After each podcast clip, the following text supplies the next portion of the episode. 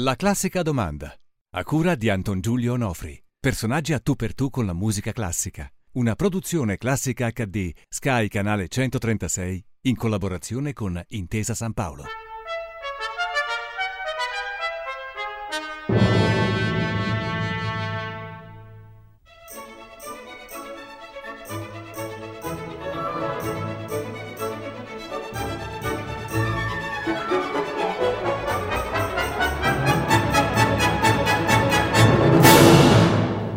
Roberto Erlitzka ha la classica domanda. Benvenuto e grazie di averci ospitato in casa sua. Grazie a voi. Lei è in tour in Italia con uno spettacolo che si chiama Il soccombente, tratto dall'omonimo romanzo di Thomas Bernard.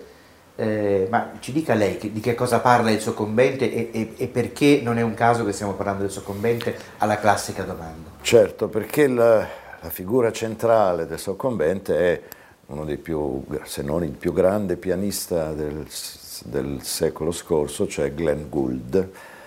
E, mm, si narra di una amicizia nata tra eh, Glenn Gould, l'autore, e un terzo com- collega, compagno, eh, quando studiavano insieme pianoforte con Horowitz a Salisburgo. I due suoi, i due colleghi di Glenn Gould vengono però immediatamente fulminati dalla grandezza del loro compagno, tanto che decidono entrambi di abbandonare il virtuosismo pianistico, così lo chiama Bernard. Uno dei due però soffre talmente tanto di questa disparità, di questa impossibilità di, di eguagliare, eh, anzi di avvicinare addirittura a quel livello, che finisce addirittura per impiccarsi ecco perché si chiama Il soccombente. E l'autore è l'unico eh, dei tre che rimane vivo perché anche Glenn Gould muore piuttosto presto. Sì, ha racconta, 50 anni, racconta, 50 anni e racconta la storia. Ecco, il, quindi il tema centrale mi sembra eh, non tanto la musica composta, cioè creata dal, dai compositori, ma la musica eseguita esatto, da, sì. dagli interpreti. Esatto, sì. Ecco, mh, siccome si, si, parla sempre di Bach, Beethoven, Mozart, eccetera, ma si possono suonare in un modo o in un altro. Glenn Gould, lei da ascoltatore anche, oltre che da interprete del, del, del, mm. di Thomas Bernard, può spiegare in poche parole che segreto aveva? Perché lei lo ha appena definito, se non il più grande, eh, tra i più grandi, se non il più grande pianista del secolo scorso. Cosa aveva Glenn Gould? Perché è così importante? Beh, intanto bisogna dire che Glenn Gould si è dedicato eh, soprattutto a Bach, quindi eh, io conosco le, le, esecuzioni di Glenn Gould attraverso dei dischi dove lui appunto suona Bach. Indubbiamente non si può immaginare un Bach pianistico più, eh, così, insomma, diciamo, più, più bacchiano di quello che suona eh, Glenn Specifichiamo Gould. bacchiano, cosa, cosa significa Beh, dire... la, incalzo con le domande, no, no, ma io magari posso anche sapere fa... cosa vuol dire bacchiano. Ma... Io magari no, però insomma, l'ho detto in quanto eh, la musica di Bach è talmente assolutamente particolare e originale che non la si può definire molto diversamente che così eh, bachiana. Certamente Glenn Gould aveva eh, una grandissima, faceva una grandissima ricerca della precisione, eh, si potrebbe addirittura eh, incolparlo di freddezza, però in realtà è una freddezza superiore, una freddezza che, che arriva a una specie di, di candore assoluto. Eh, difatti, per esempio, come dice anche il mio testo, il testo di Thomas Bernard, Glenn Gould si è sempre rifiutato di suonare Chopin. Sì. Evidentemente aveva nei confronti del romanticismo una specie di eh, rifiuto, in quanto si era completamente eh, buttato eh, verso eh, una forma più, chiamiamola mentale, di musica, però sarebbe una definizione molto riduttiva perché Bach non è soltanto eh, mentale, Bach è, è, la natura addirittura tutta intera. More eh, geometrico demonstrata, come si potrebbe dire, no? Eh, eh sì, eh, certo. Perché ci sono delle composizioni eh, con una struttura ferrea, solida, rigorosissima, eccetera, eccetera, però poi ci sono anche le, le passioni, secondo eh, Matteo, secondo no, Giovanni, certo. che sono invece dolentissime sono di un'umanità. sentimento, però sempre allo stato puro. Allo stato un po' come Piero della Francesca. In eh, perché no, no? certo. Ecco, infatti, Lo stato quindi... di quintessenza, insomma, della... eh, però ecco, diciamo che tutto sommato il Bach a cui si è dedicato Glenn Gould non è il Bach delle passioni, ma lui, almeno da quello che si, che si dice, che si legge, aveva evidentemente una specie di così, quasi fiss fissazione maniacale per questa struttura pianistica, eh, appunto geometrica, che poi non vuol dire niente geometrica, insomma, oppure vuol dire tutto. No? Sì, esatto. Non sono cose molto facilmente definibili. E la musica infatti è difficile da acchiappare, da descrivere, è la cosa più indescrivibile forse. No? Assolutamente, sì, sì, la musica è una, è una strana eh, diciamo, manifestazione del nostro intimo che arriva poi direttamente attraverso i sensi, cioè, ecco, questa è la cosa impressionante. Proust ha detto una cosa bellissima sulla, sulla musica, cioè? diceva che gli uomini eh, se avessero mantenuto la musica come forma di comunicazione, invece di preferire la parola, eh, addirittura non ci sarebbero state più le guerre, perché avremmo tutti comunicato armonia e... Io però sarei anche disposto a fare la guerra contro alcune forme di musica. Sentiamo, quale forme di no, musica lei vuole combattere? diciamo più banali, meno, meno, meno ispirate, meno sincere, quelle così più, come dire, insomma più basse, che poi non vuol dire neanche questo eh, nulla, sì, ma insomma, anche lì, insomma, le musica, brutte musiche. Ciascuno usa la musica come vuole, no? c'è chi la usa Io, per sottofondo. Per, per carità, certo. Roberto no. Delizca come usa la musica? Ma ecco, io eh, l'ascolto, una volta l'ascoltavo molto di più, però sono abbonato al, al conservatorio per la musica da camera, quando posso, quando sono a Roma ci vado. Eh, All'Accademia di Santa Cecilia? Eh, sì, sì, all'Accademia di Santa Cecilia, all'auditorium. Ci tengono loro a distanziarsi per carità. conservatorio, che è un'altra istituzione. Sì, sì. Prima, una volta andavo al conservatorio, adesso vado Perché era lì la sede, sì, la, esatto, Via dei Greci, è vero, sì. E vado con, con mia moglie, che anche lei è molto appassionata. In fondo i nostri preferiti sono i pianisti, però, per dire, qualunque solista eh, viene accolto con, con, con, grande interesse. Insomma, amo, amo, la musica classica moltissimo, però sono ben lontano dal non apprezzare la musica, chiamiamola pop, non so, per esempio Lucio Battisti, i Beatles, tutti i grandi autori e, e, e cantautori diciamo, del, del, di quella zona lì. Ecco, ma secondo lei Lucio Battisti, Beatles e, e compagnia, diciamo, sono gli eredi di Bach, Beethoven, Mozart, oppure sono una forma differente di espressione musicale, un po' come Vittorio Sgarbi ci ha detto qui alla classica domanda, eh, parlando della grande pittura, paragonata quindi ai grandi compositori dei secoli passati, arrivando invece alla musica leggera, diciamo così, o pop, ehm, lui ha preferito paragonarla ad un'altra espressione nobilissima della, della creatività umana eh, figurativa, ma non l'arte, cioè il fumetto e l'illustrazione. Eh, lei cosa pensa di questa? Ma io non credo, cioè si può benissimo, ma no, non credo che si possa unificare cose del passato con cose di oggi. Eh, gli eredi appunto di Bach, eccetera, in un certo senso sono invece i musicisti di, eh, dodecafonici o addirittura di musica concreta perché fanno una musica che ha uno scopo puramente artistico, puramente espressivo, non che poi i cantautori non, non, lo, non lo facciano anch'essi, però eh, mirano ad un altro tipo di, di, pubblico.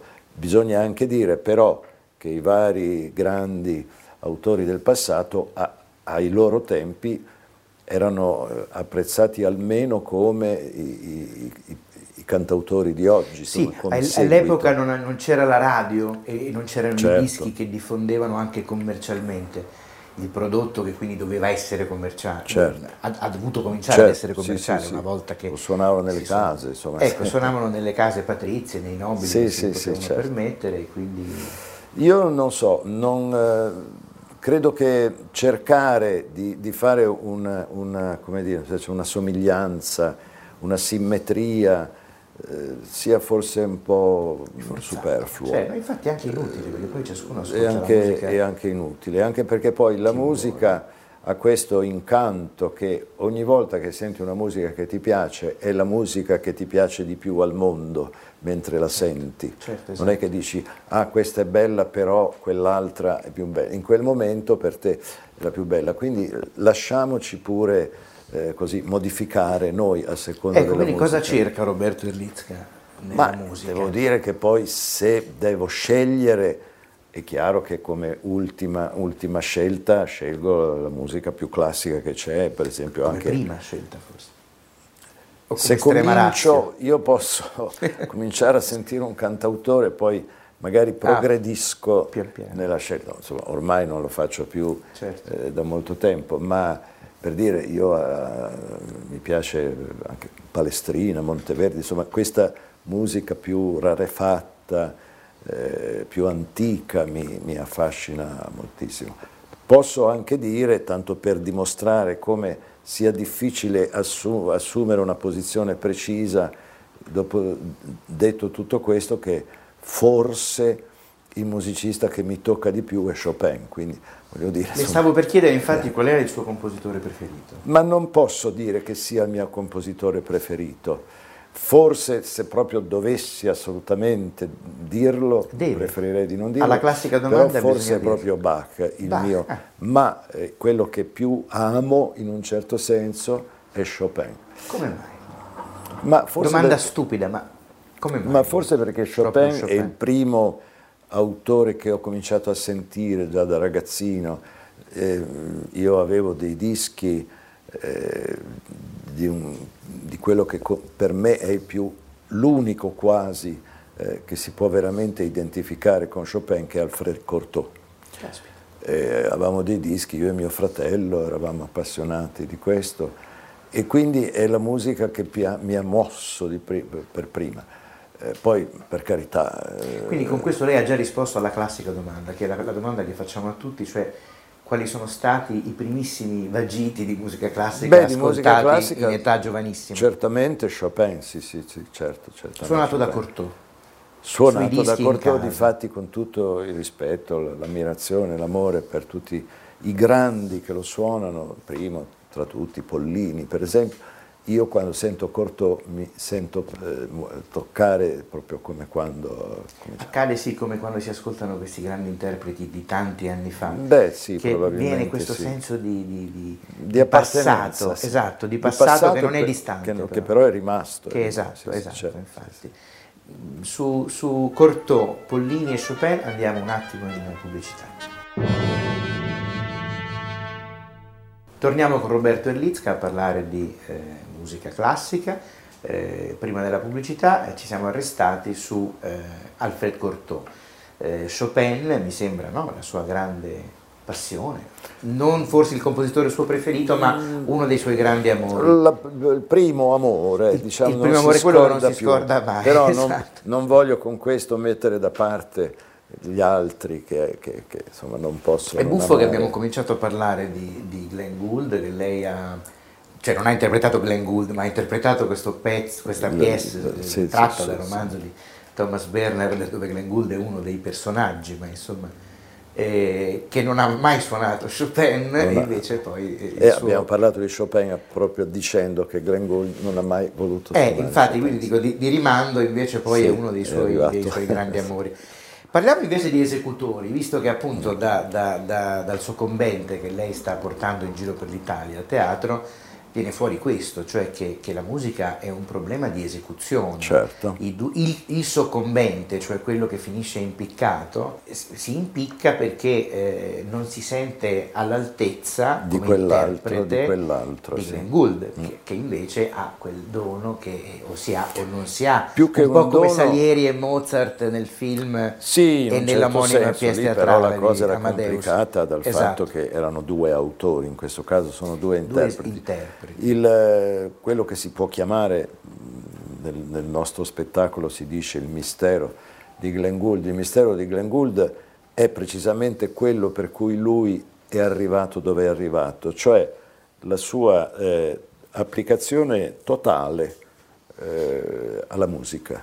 Cioè Glenn Gould suonava il pianoforte tutto il giorno e quasi tutta la notte e è andato avanti così per 40 anni e gli è venuto un ictus perché non, non poteva reggere, però le, sue esecuzioni sono diventate eh, così in, in, irraggiungibili per questa ragione.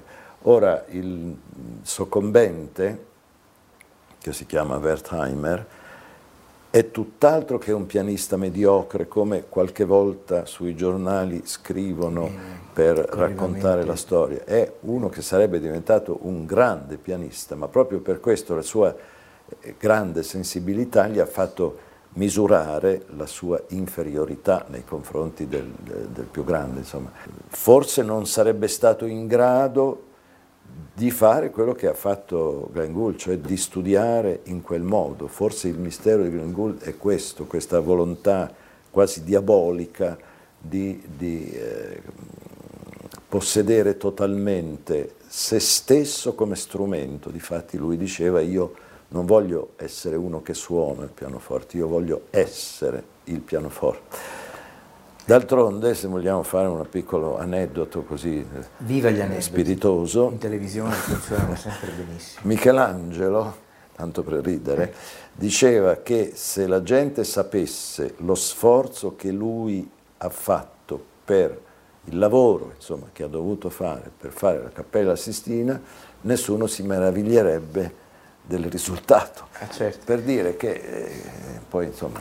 Però è così, lei ha detto quindi che Glenn Gould studiava giorno e notte, suonava giorno e notte, ma non, non credo che sia solo questo, nel senso no. che ci sono anche altri no. interpreti che eh, suonano, studiano certo. giorno e notte, ma...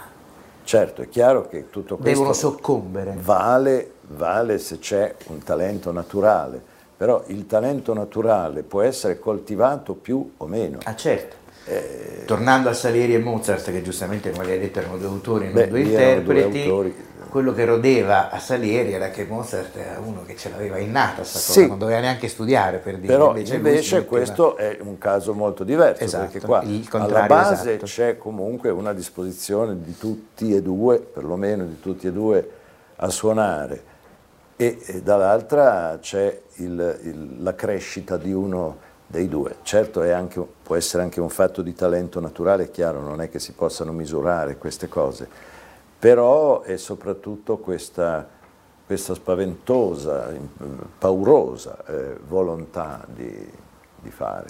Ecco, qual è il suo criterio da ascoltatore, da frequentatore di concerti? Eh, il, il, suo criterio di giudizio per stabilire se l'interprete che ha appena ascoltato, vuoi un pianista, vuoi un violinista, vuoi un cantante, poi un mm-hmm. direttore d'orchestra, eccetera, è riuscito a rendere lo spirito di quell'autore o meno?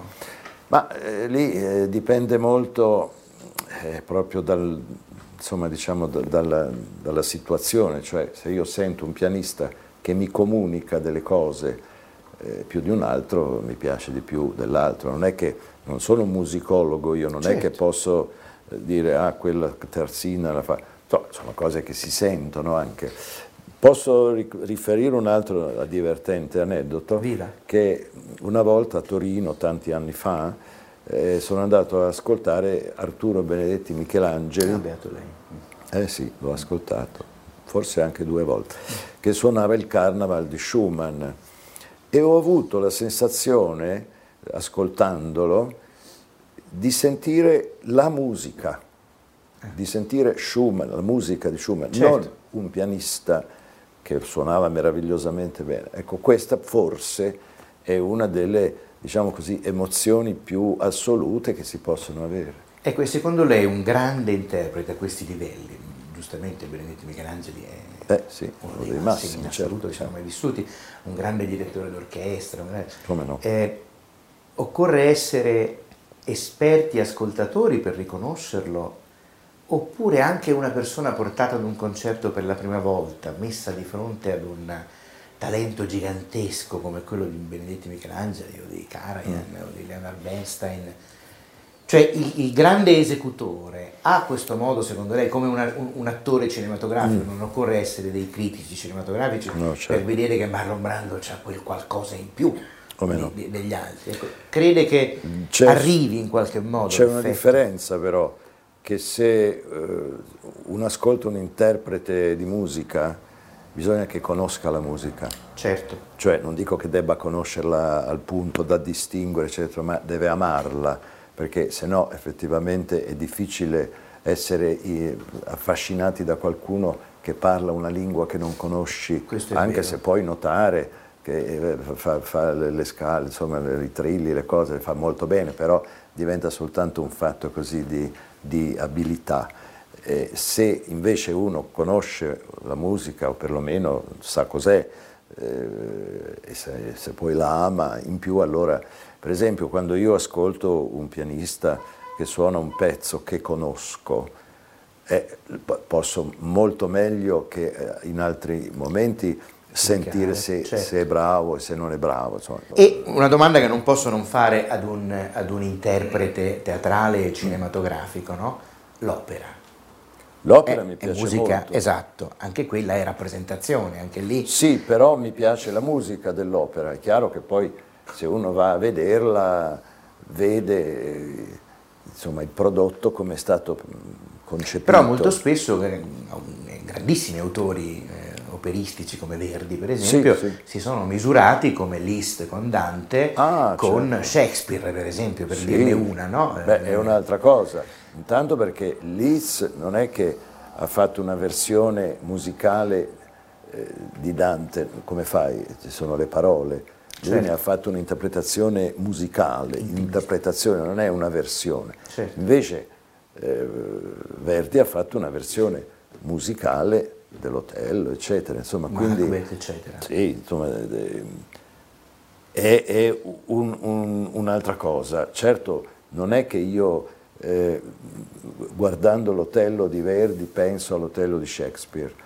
Verdi l'ha fatto così bene che è una roba sua eh, e così anche le altre cose che, che ha fatto in, in Ecco, non in è una sovrapposizione, No, infatti no, è, una, è no, come non mi una un'interpretazione. di eh, accostarli. Certo, viene naturale farlo perché i personaggi sono quelli, no? Però non è che mi interessi l'Otello di Verdi come eh, interpretazione dell'Otello di Shakespeare, mi interessa l'Otello di Verdi come musica, come versione in musica di quella, di quella vicenda, in musica, in canto eh, di quella vicenda, insomma, quindi... E Puccini? Puccini mi piace molto, non posso dire di ascoltarlo molto, Puccini, insomma, quando capita poi di sentire le cose sue più, più note, più commoventi, più belle, uno rimane sempre colpito, però mh, non è un autore, diciamo così, che, che Nelle sue corde. espressamente a, a sentire. Lei è più antico, più Bach, più, più rigore, Beh, più... Sì, sì, insomma, Più distanza, beh, più però, passato. intendiamoci, io apprezzo e comunque mm, mi sforzo anche a volte di ascoltare la musica di oggi. Io per esempio... ho- Contemporanea, quindi? Sì, sì, come no, certo, se la danno per radio eh, io non devo fare altro, insomma non è che dico oddio no, questa non la voglio sentire, perché sono convinto che la musica di oggi non è abbastanza ascoltata, è un- una forma di arte che va frequentata per riuscire a, a goderne. La stessa cosa è successo ormai, non è più così, ma insomma quando è, è iniziata la fase della pittura informale, Sì, il parallelo mi, sembra mi è correttissimo, capitato esatto. di, eh, siccome mio padre aveva una galleria d'arte, Mhm. e io andavo appunto spesso di eh, cominciare a vedere dei quadri astratti e non capirci nulla, poi a forza di tornare, di riguardarli, di cominciare e di arrivare a capirli, a capire non che cosa volevano dire, ma a capirne la, la bellezza, la certo, forza, certo, insomma, eccetera. E credo che la musica di oggi eh, o di domani, insomma, sia una musica che non è ascoltata e per cui non è coltivata e quindi rimane un po' un, un, un linguaggio eh, così, per iniziati. Eh. Non per colpa degli autori però, ma per colpa di no, chi... No, non per colpa degli non autori. la fa ascoltare. Se sono bravi autori, se non lo sono, sì, è per colpa Beh, loro, certo. ma è già più difficile. Allora, su questo invito ad ascoltare più musica contemporanea, che ci piace molto, l'invito dico, ci piace molto, eh, stiamo per chiudere questa, questa, conversazione, le chiedo un'ultimissima cosa, eh, non so se lei avrà un nipotino o qualcosa, un, a cui volesse dare, regalare un CD per iniziarlo all'amore della musica classica, su, su quale pezzo cadrebbe la sua scelta? Mm. Che domanda o su quale difficile. autore? Che domanda eh, le facciamo difficile. apposta. Eh. Eh, ma io, io gli regalerei Mozart. La scelta delle... quasi di tutti è sempre... Eh beh sì, Mozart. perché la musica di Mozart è misteriosamente semplicissima, poi naturalmente non lo è affatto come, come punte, ma è la musica che ti arriva, soprattutto la musica pianistica di, di Mozart, è, è, una musica scritta da un bambino quasi. Esatto. E, beh, insomma, mi fa piacere che non sono il solo ad affrontare questa terribile. Allora diciamo che dal mistero di Glenn Gould abbiamo chiuso con il mistero di Mozart. Certo. E su questo mistero eh, ci salutiamo, io la ringrazio. Grazie. Eh, viva la musica classica, mi sembra viva, poter sempre viva. dire, anche quella sì, ma senza buttare, carità, senza buttare via niente. Neanche le, le, la musica pop, eh, certo, Se uno certo, sente, certo. mi è capitato in, in televisione di sentire eh, coso lì, John Lennon che cantava Imagine. Beh, eh, John Lennon è, ormai è quasi un classico, Vabbè, diciamo, sì, no? però quella musica lì è nata non come nasce la musica classica di oggi, però lo è diventata per meriti personali. È bello quanto un lead di Schubert. Assolutamente, insomma, è una musica... D'accordo. Grazie mille a Roberto Erlitzka e noi ci salutiamo per la prossima puntata. Grazie a voi e auguri sempre. Grazie. La classica domanda. A cura di Anton Giulio Onofri. Personaggi a tu per tu con la musica classica. Una produzione classica HD Sky Canale 136 in collaborazione con Intesa San Paolo.